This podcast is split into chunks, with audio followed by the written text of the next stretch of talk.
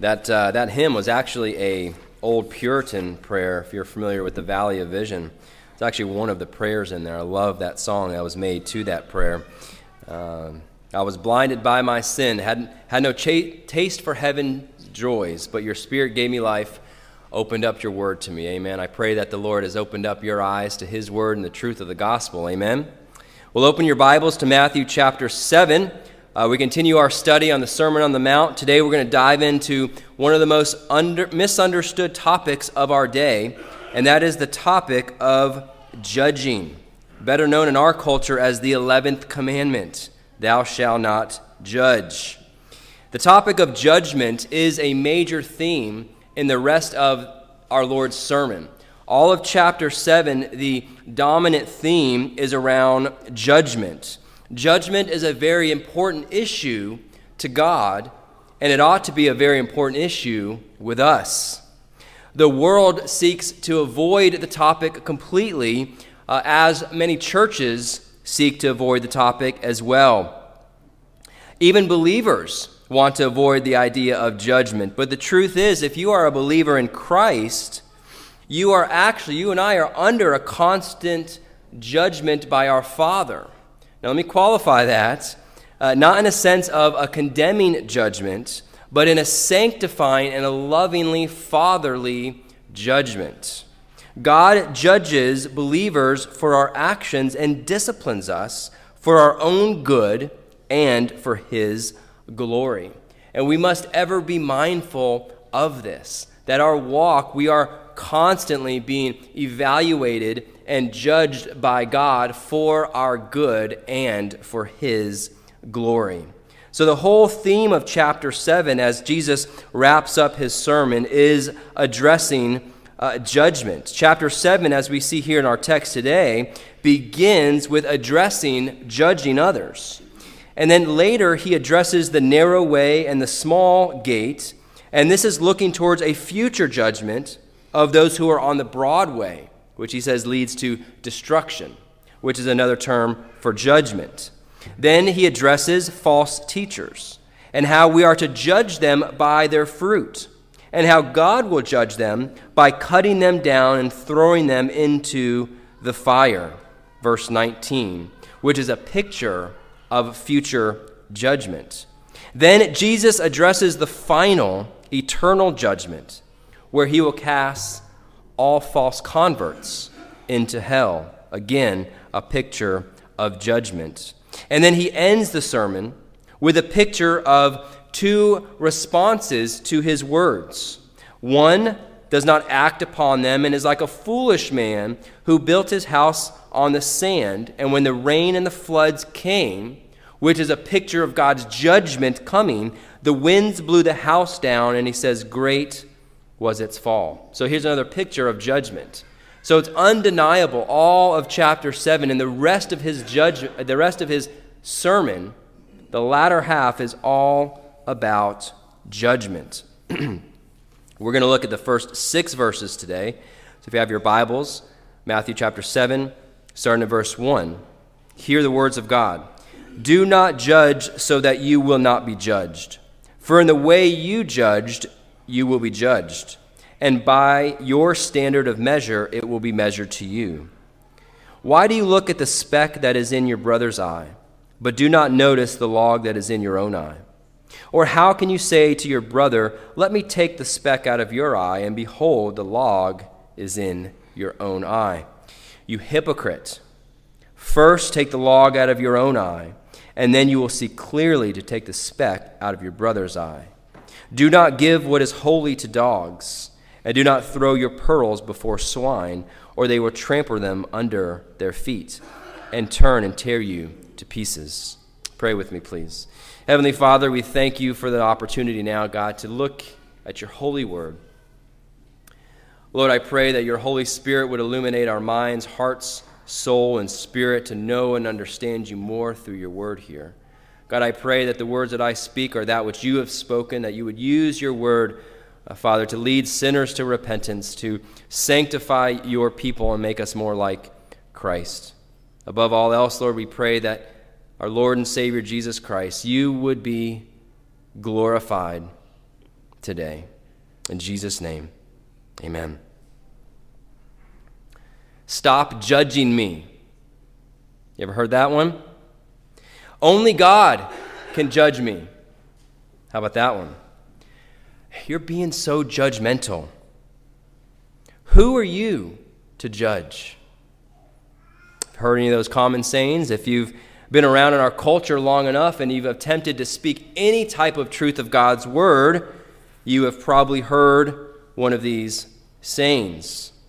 I can't tell you how many times uh, we heard these sayings when we attempted to take the gospel of Jesus Christ two blocks from here during the Rock Hill Pride Festival. Uh, we heard these and much more. Uh, but anytime you seek to take truth into a culture that hates God, non believers seek to squelch the gospel by saying something like that. You are not the judge. Only God can judge me. Stop being judgmental, Uh, especially outside of the abortion mills where many of our guys have and do minister constantly when, when Christians are trying to stand in the gap and obey Proverbs 24 to save babies who are on their way to be ripped limb for limb, be starved to death, and inevitably, constantly, you hear shouts back stop judging. Stop judging me. Only God can judge me. You see, our culture hates standards. Our culture hates objective and absolute truth.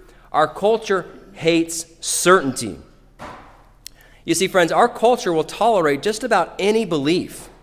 They will actually tolerate your belief in Jesus Christ. They will tolerate these things, but what they will not tolerate is when there's certainty and absolute truth behind it. So long as there is an absolute standard and authority behind your belief, then you will be hated. Sure, you can believe for yourself, it could be truth to you, but not truth, period. Those who outcry for tolerance are not tolerant at all when it comes to certainty. Therefore, you have a culture that cries, You're judging to anyone who desires to proclaim certainty or absolute moral truths applicable to all people indiscriminately of all backgrounds and beliefs. That's where they show their intolerance and hatred towards God and His Word.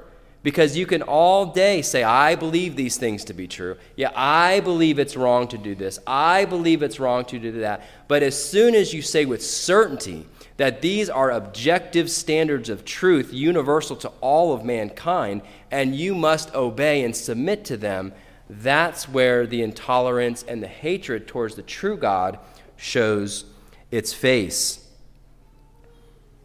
so, is this the type of judging that Jesus condemns here in our text? Because I've been quoted Matthew 7, verse 1, dozens, if not hundreds of times when sharing the gospel to the culture, whether it's in a hostile setting like a pride festival, whether it's in a hostile setting like outside an abortion mill, or whether it's it just witnessing to anybody who's coming by the streets. You start speaking in absolutes and you start getting quoted from unbelievers nonetheless. Hey, Jesus said not to judge. You're judging. Stop judging me. So, is this what Jesus condemns? Maybe it is. Perhaps we are to never say objectively that anything or anybody is wrong in their beliefs or practices. If that's the belief, to adopt that, you would not make it too far into Scripture to come into direct conflict with that idea. First, we see that judgment is absolutely necessary for the civil magistrate. They must judge what's right and what's wrong. The civil government is to judge righteously, as it says in Proverbs 31 9. But that's the government, Mark, right? That's, that's the government. That's something different. What about other realms of life, everyday realms? Well, what about the church? Over in Matthew 18, we have procedures for church discipline.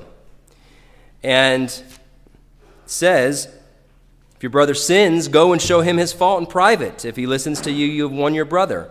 And then if he does not listen, you take two or three more. If he still refuses to listen, you tell it to the church. If he still refuses to even listen to the church, it says, let him be to you as a Gentile and a tax collector. It means you put them out of the church and you declare them to be an unbeliever.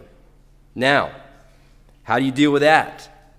How can you rebuke someone for their sins if there's not a judgment made on what's right and what's wrong? And how can there be excommunication from a church where the unrepented sinner is marked as an unbeliever if judgments are not made? If objective truths are not proclaimed? If certainty is not part of the equation?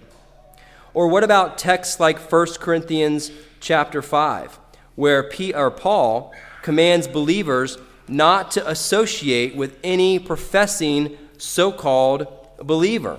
Look what it says in 1 Corinthians chapter 5, uh, in, starting in verse 11.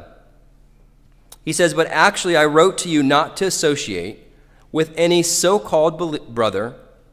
Notice he says, so called brother if he is an immoral person, or covetous, or an idolater, or a reviler, or a drunkard, or a swindler, not to even eat with such a one.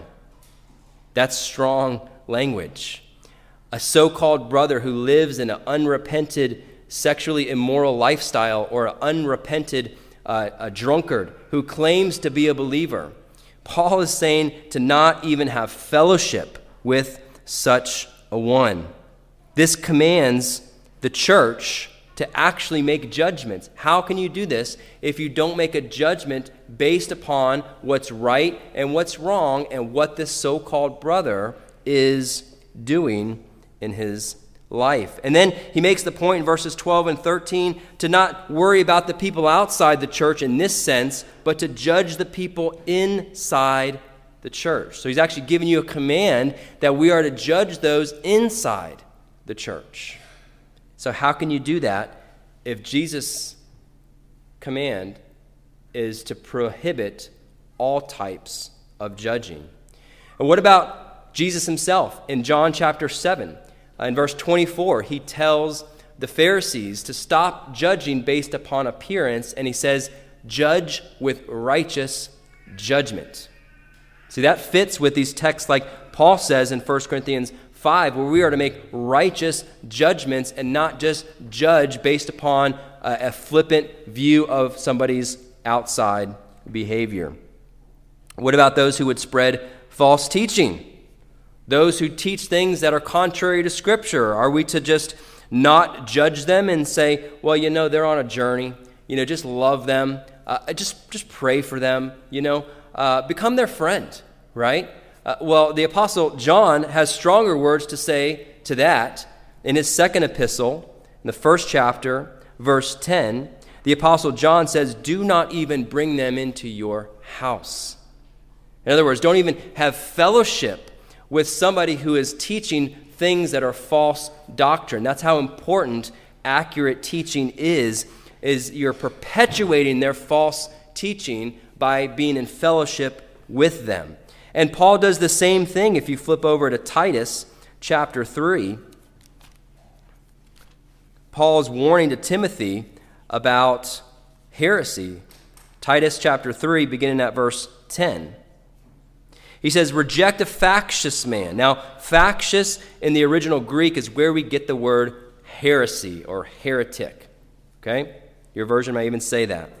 He says, Reject a factious man after first and second warning, knowing that such a man is perverted and is sinning, being self condemned.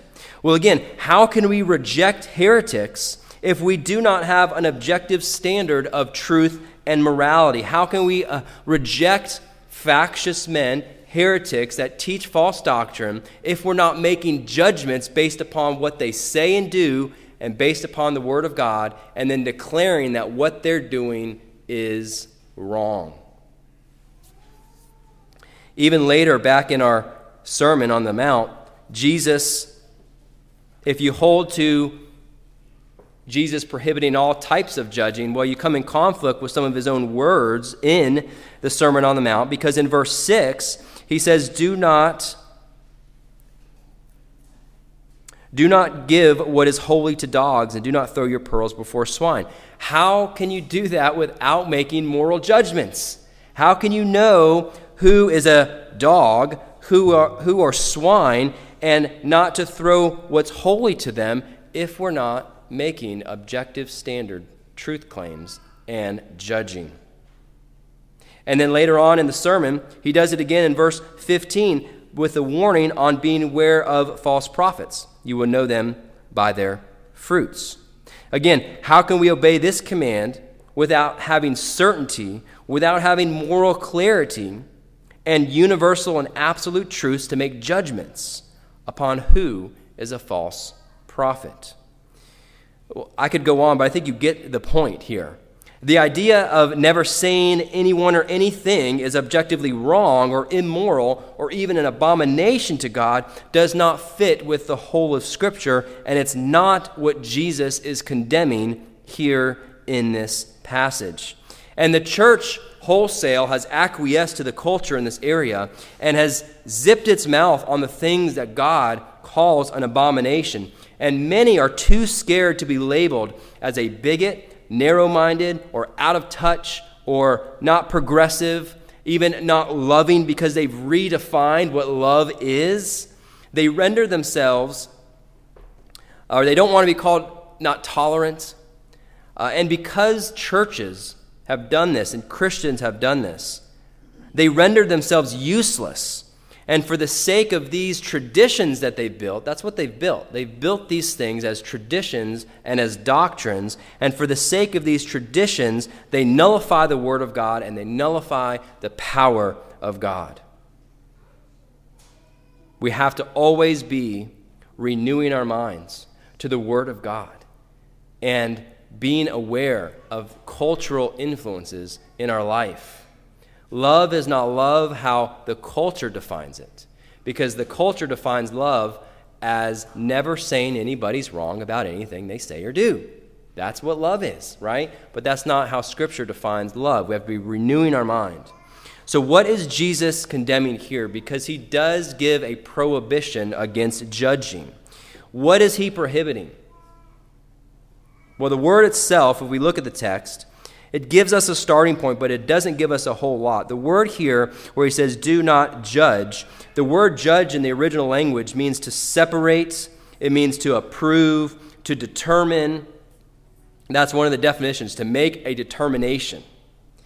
Uh, to announce an opinion to what's right or what's wrong. It would help us to understand the historical context and the type of hypocritical judging that was prevalent in Jesus' day. You see, they didn't have the same cultural background as we do today. You didn't have people in Jesus' day going around saying, Don't judge me. You can't judge me. It was quite the opposite. The Pharisees judged others with a self righteous, hypocritical, legalistic, and contemptuous type of partial judgment on others who were not part of their special class. This is best illustrated in a parable Jesus gives in Luke chapter 18. Turn there with me. Luke chapter 18, beginning at verse 9. And he also told this parable to some people who trusted in themselves that they were righteous and viewed others with contempt. Stop right there. This was prevalent in Jesus' day. You had Pharisees who not only sought to obey the law, but made extra biblical rules outside of the law, held to those rules, and then their standard was not based on God's word, but their standard was on these extra biblical rules, and they would put those burdens on the common people. And here Jesus says that he told this parable to some people who trusted in themselves that they were righteous and viewed others with contempt. Verse 10 Two men went up to the temple to pray, one a Pharisee and the other a tax collector. The Pharisee stood and was praying this to himself God, I thank you that I am not like other people, swindlers, unjust, adulterers, or even like this tax collector. And he goes on and lists all the good things that he does. And then the other one, the tax collector comes, and you know the story. He came and lifted his head. He just cries out, beating his chest, Lord, forgive me, I am a great sinner. And Jesus ends by saying that that tax collector, he went away justified. He went away saved because he came in repentance and faith. But I want you to notice the contempt for the tax collector, the looking down upon that this Pharisee had upon this tax collector. That is exactly the type of judging that Jesus is condemning here in our text. This comes from a self righteous attitude. The thought that somehow you're more special or you're better or you're, you are good and you have something special in you that made you choose God, that made you not do all the sinful things that you see other people doing, or you have something special in you that helps you to be more holy than the other lower class Christians that you meet at work or uh, maybe right here in church. This is the type of self righteous attitudes that Jesus is condemning. This is exactly what Jesus condemns here. Uh, we must understand that anything and everything, friends, anything and everything within us, from our salvation to our sanctification, any good within you is not of your own special doing. It's all of God's grace. Even your desire to pray to God, your desires to read God's word, even all of that is a grace coming from God.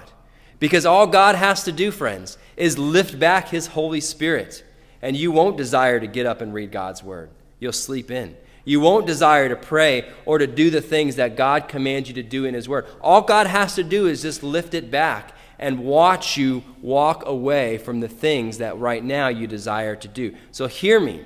Anything and everything within you that pleases God, that obeys His Word, that seeks holiness, is all alone by the grace of God. Once we understand that, there will be no need and no reason to look at others as in a self righteous way with contempt that you are better. a matter of fact, we might look at other Christians with this attitude. We will look other Christians who maybe don't hold up to our standards, uh, who maybe don't read and pray like us or, or do the things of the Lord like us. We'll look upon them and, and, and we will actually have pity on them and we will pray for them and we'll realize, wow, God, I will actually be worse than that, if not by your Holy Spirit, if not by your grace. So that cancels all of the self righteousness in us. When we grow in our understanding that all the things that we do, when we grow in our understanding, like the Apostle Paul said, I know that within me dwells nothing good. Is that your attitude today? Or do you look upon others with contempt? Do you look upon others and say, wow, I'm, I'm, I'm so much better than them? They're, they're, not, they're half Christians. That's the type of judging that Jesus is condemning here. Jesus in our text says that by the measure of judgment you show others, the same will be measured to you.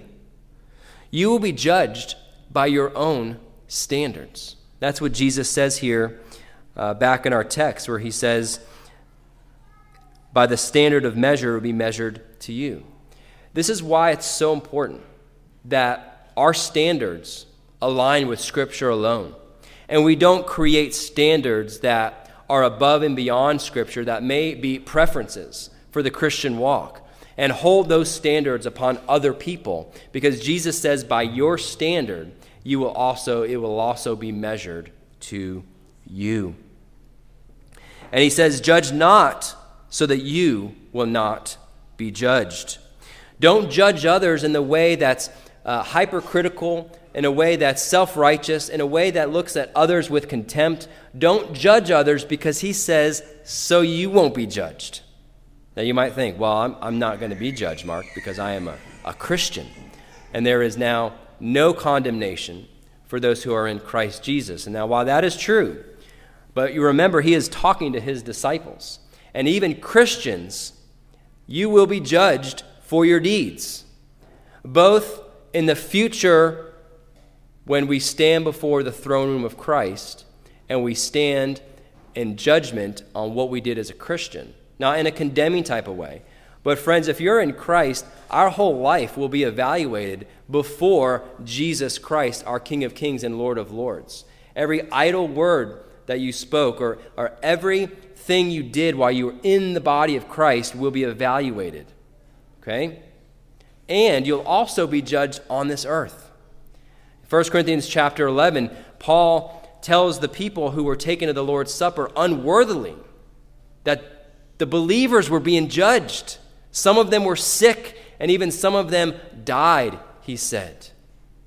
So, as believers, we will be judged, and if we have a self righteous, contemptuous attitude upon unbelievers or upon other Christians, tell me, let me, let me tell you, God will judge you for your own good, for your sanctification.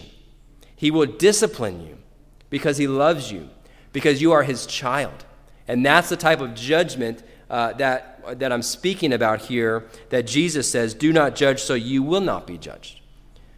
Now, if you're an unbeliever, like the Pharisees were, and they were judging with this self righteous attitude, well, that's part of their eternal judgment. They will be judged for their deeds, for their self righteous attitudes, and their self righteous judgment. That's going to be part of their eternal judgment, where they will suffer in eternity in hell uh, if they die unrepentant. So, again, as believers, we are not judged in a condemning sense. if you want to look up in Romans 14, 1 Corinthians 3, and 2 Corinthians 5, this speaks to the future judgment that believers have, uh, that we will be evaluated based upon what we did as believers uh, in, uh, for eternity. So that's Romans 14, 1 Corinthians 3, and, and 2 Corinthians uh, 5. So this is the type of judgment that Jesus condemns. And next in the text, he gives an illustration to show how ridiculous it is to try to ch- judge another with this type of self righteous spirit. Look at verse 3. He says, Why do you look at the speck that is in your brother's eye, but do not notice the log that is in your own eye? Or how can you say to your brother, Let me take the speck out of your eye, and behold, the log is in your own eye? You hypocrite. First take the log out of your own eye, and then you will see clearly to take the speck out of your brother's eye. Jesus, here, using this illustration, is saying that it's utter folly to think that you can help a brother with their sin when you have this huge log. The speck compared to the log is like a piece of sand compared to a telephone pole coming out of your eye. Jesus is using this very uh, extravagant and silly illustration to say, how dare you to try to go fix your brother's little speck that they have in the eye when you have this gaping log sticking out of your own eye? There, there's no way. Now, people have tried to interpret this in different ways. Some interpret this as, you know what, you have sin in your own life, sin wholesale.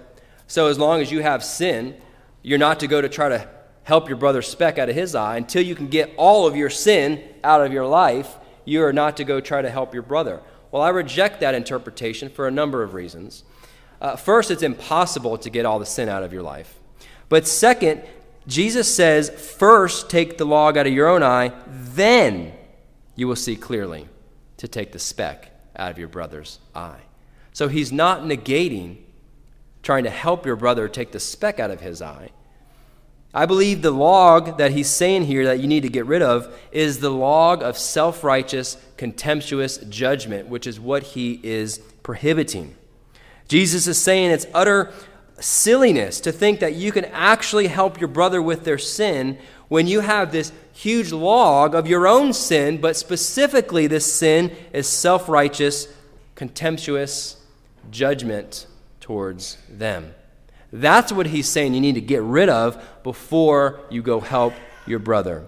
So I don't believe that Jesus is saying get rid of your sin before you attempt to help your brother. That would be impossible.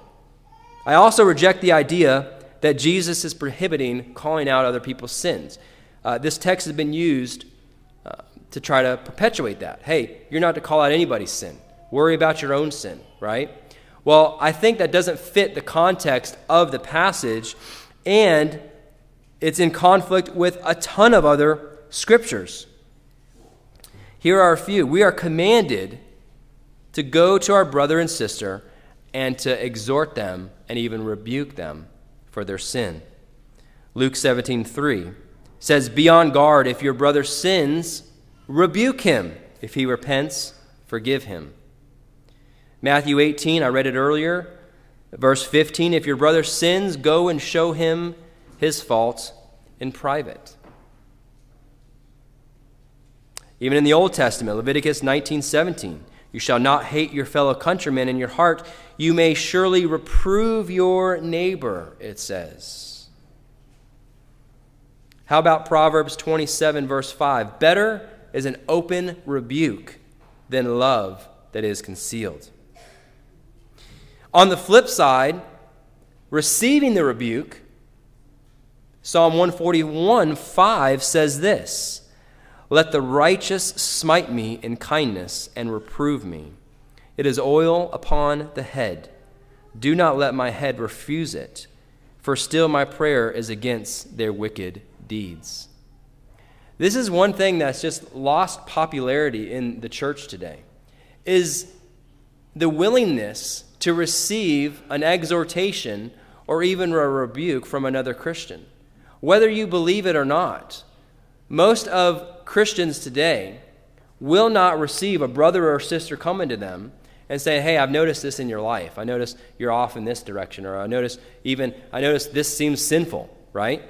Most Christians will not accept that from another brother or sister in Christ.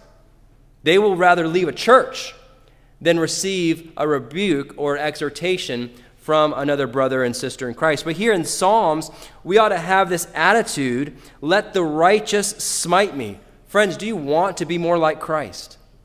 Do you want to grow in your holiness?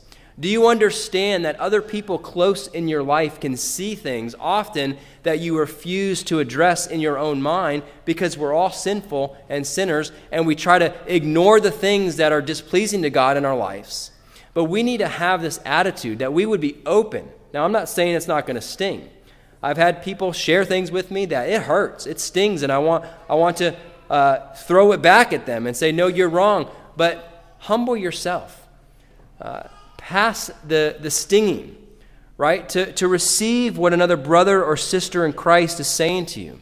Take it to the Lord, take it to Scripture. Be open to what is being said to you so that you might be able to take a kernel of truth that they're saying and grow in our walk.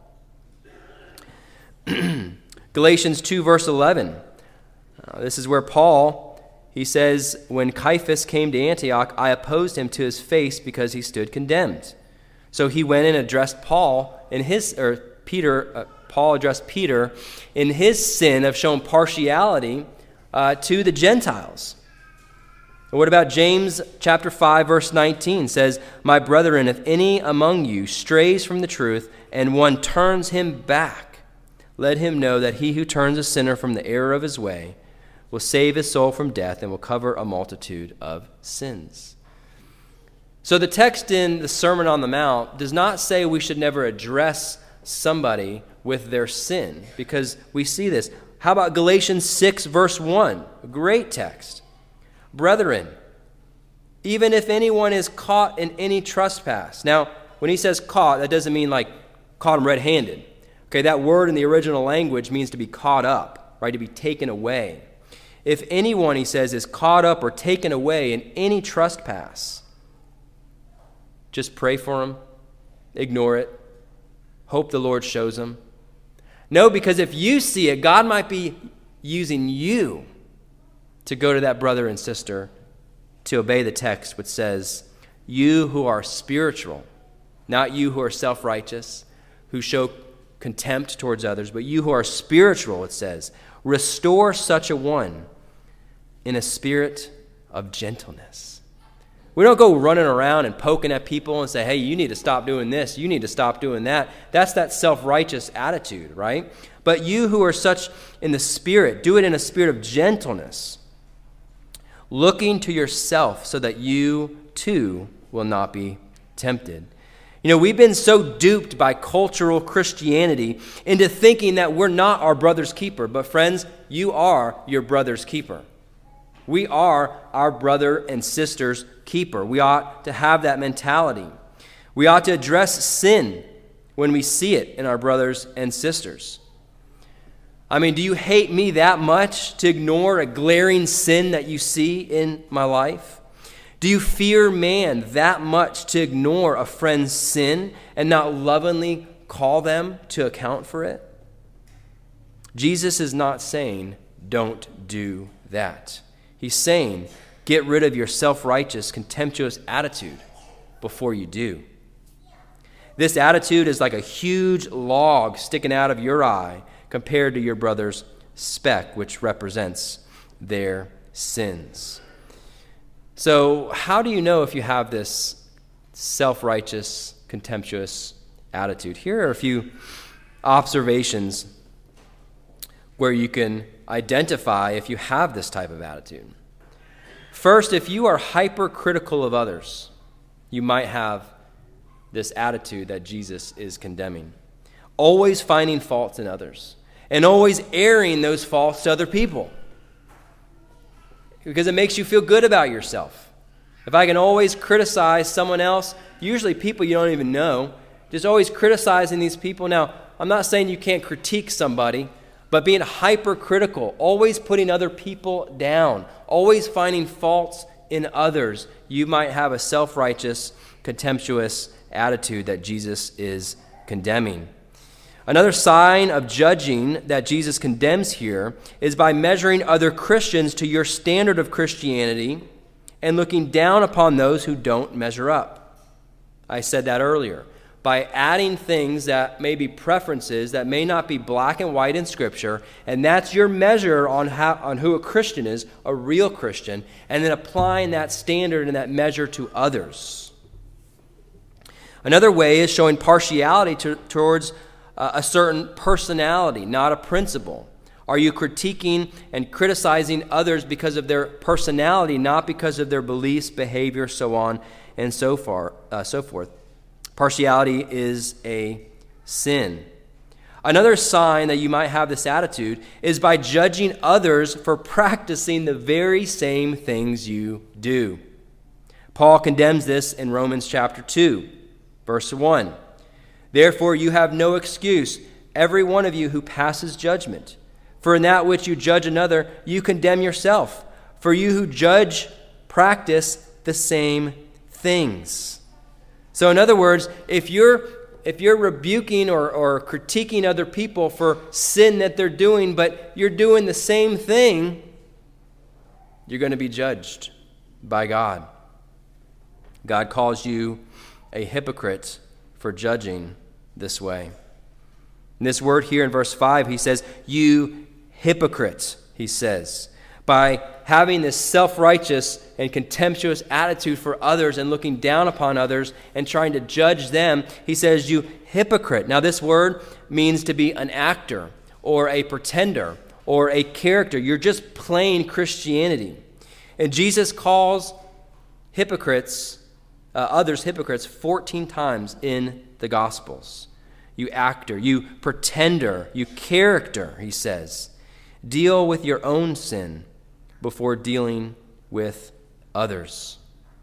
And again, these aren't mutually exclusive. We're not trying to get all, rid of all of our sin uh, before we try to help a brother or sister uh, in their sin. But once you've dealt with this self righteous spirit, once you've gone to the Lord and checked your heart, oh Lord, search my heart and know me if there's any unclean way within me, Lord. When you've gotten rid of that self righteous attitude, that's the log you're getting rid of. Then you can go help your brother or sister with the speck, the sin that's in uh, their life. And then once you do this, once you address this sin, or this error or a direction that you might see a brother or sister in Christ going. Once you get rid of that self righteous attitude, then you can do it with all love. Uh, you can address them with patience, with sympathy, with humility, with compassion. We ought to speak the truth. It says, speak the truth in love. We ought to restore such a brother who's caught up in sin, but with a, a spirit of compassion and humility and a spirit that is seeking for their good because people know whether or not you're out for their good.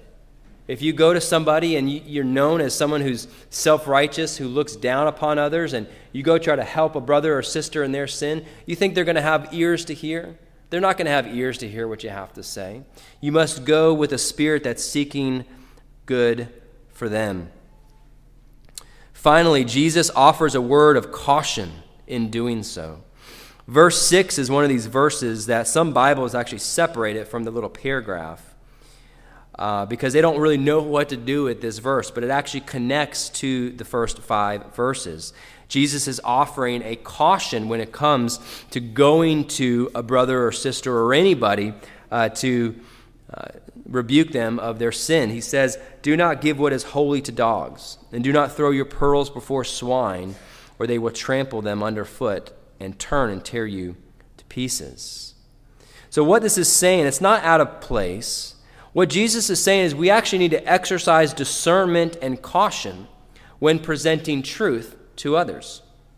Out of love and reverence for the truth, we are to discern when we are casting these precious pearls before swine, for them just to trample on them underfoot and then turn and tear you to pieces.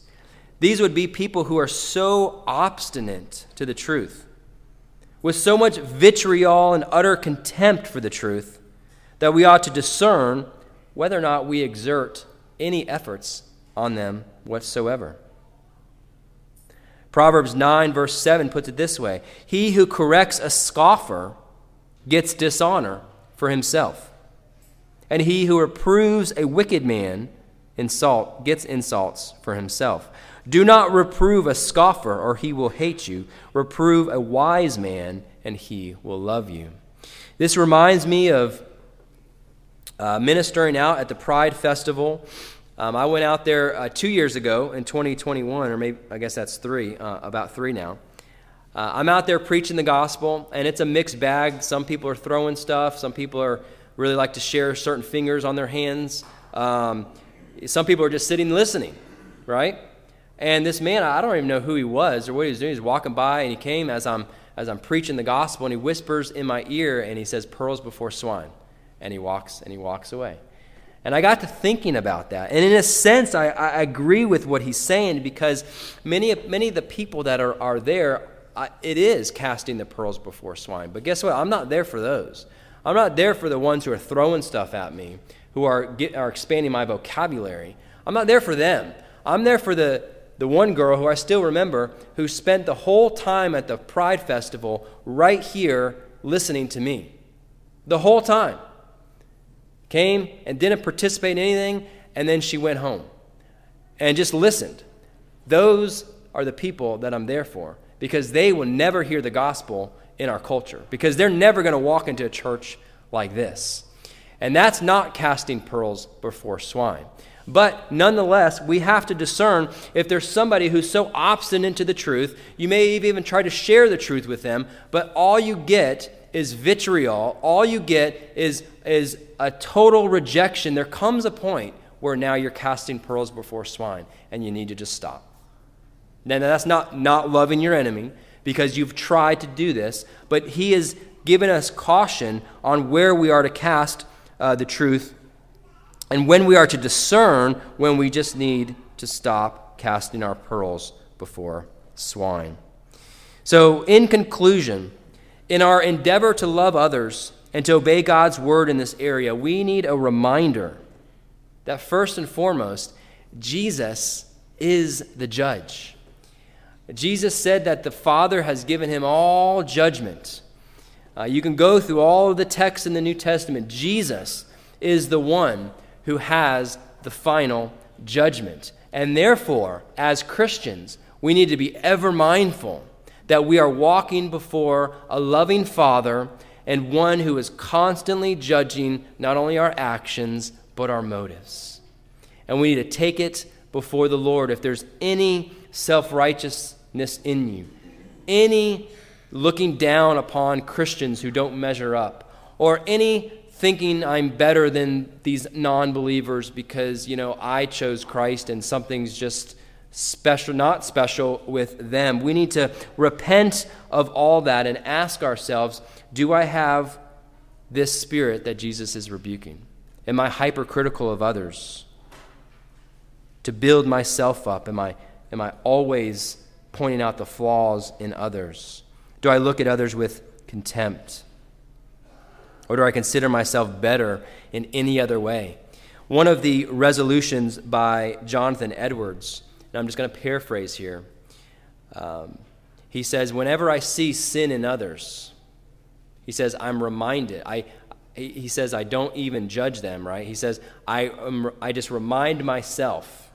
I use it as an opportunity to remind myself of the great sin and even greater sin that I either have done or could do without the grace of God. So the next time you see a Christian who's not measuring up, remind yourself that of the great sin that Jesus saved you from, the great sin that he's constrained you from. And instead of having a better than thou attitude, you ought to have a loving, pity type of attitude towards that brother. Get rid of the log in your eye so that you can go help your brother or sister with the speck in their eye. And the last thing I'll say is that Jesus, as the great judge, if you don't know Jesus Christ as your Lord and Savior, you will be judged by Him uh, for all of eternity. And unless you come to Christ and make, t- make peace with God, through faith in Jesus Christ, you will ultimately be judged for your sins. And I invite you to come to Christ in repentance and faith. And you pass out of that eternal judgment. And it says in Colossians that you, you are passed out of uh, the kingdom of darkness into the kingdom of his beloved Son. Amen. Let's pray. Heavenly Father, we thank you so very much, Lord those that you have called out of darkness into your marvelous light, that you have, you have caused us to pass the eternal judgment of condemnation. And God, you have given us your Holy Spirit to walk in obedience to, um, to have the understanding of your word. And Father, we pray now, Lord, if there are any of us that have any contemptuous or self righteous or hypercritical spirit upon others in a, in a self righteous judging of others, Lord, that you would rebuke us, Father, that you would help us to repent of these things. Help us to, to grow in our understanding of your great grace and our great fallenness, so that we would not have this attitude that you condemn. So, Lord, help us to lovingly exhort our brethren. Help us to lovingly approach a brother or a sister who has erred and help us to do it being watchful that we would not be tempted as well. As iron sharpens iron, Lord, help us to sharpen one another. Father, help us to be truth in the culture that hates truth. Lord, help us to look past the insults and the misrepresentation of the text to stop judging. Help us to open our mouths to speak your truth, to speak your rule and reign and your glorious gospel, that you would use it to save many sons and daughters to salvation, Lord. We thank you. We give you honor. We give you all the praise. In Jesus'